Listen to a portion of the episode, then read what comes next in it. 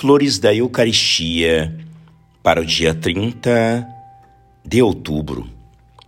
A luminária é uma das leis primordiais do culto eucarístico.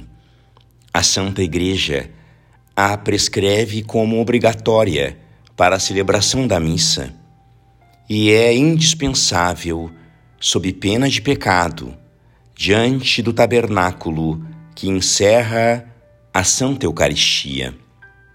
A riqueza da luminária constitui a magnificência das festas e especifica a natureza de seu rito e dignidade.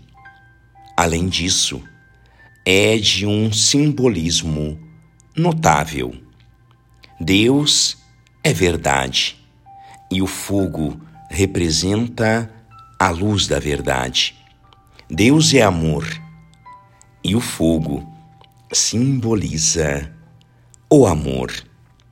Deus é soberano Senhor e o fogo que arde e se consome diante dele é o sinal de nossa adoração respeitosa e da homenagem perpétua de nosso serviço. A oferta da luminária eucarística dirige-se diretamente à pessoa adorável de Nosso Senhor e se consome toda em Sua glória.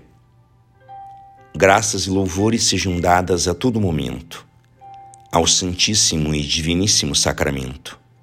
O Senhor esteja convosco, Ele está no meio de nós por intercessão do coração imaculado de Maria e de São Pedro Julião em Mar, abençoe-vos o Deus Todo-Poderoso, Pai e Filho e Espírito Santo. Amém.